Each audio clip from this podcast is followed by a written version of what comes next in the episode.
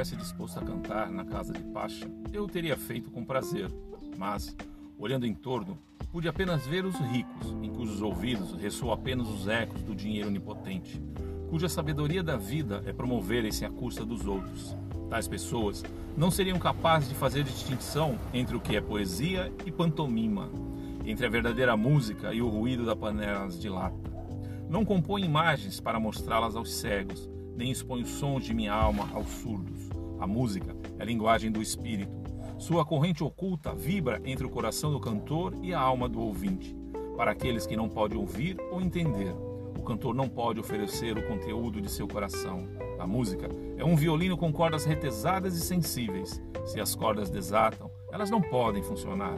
As cordas da minha alma afrouxaram-se na noite passada, quando olhei para os convidados da casa de Pacha. Nada vi neles, além do falso e do superficial, do estúpido e do estéril, do pretensioso e do arrogante. Eles me imploraram que cantasse, porque lhes virei as costas. Se eu tivesse agido como qualquer outro sapo cantante, remunerado, nenhum deles me teria ouvido. Trecho do livro Mensagens Espirituais de Khalil Gibran, tradução de Emil Fafat.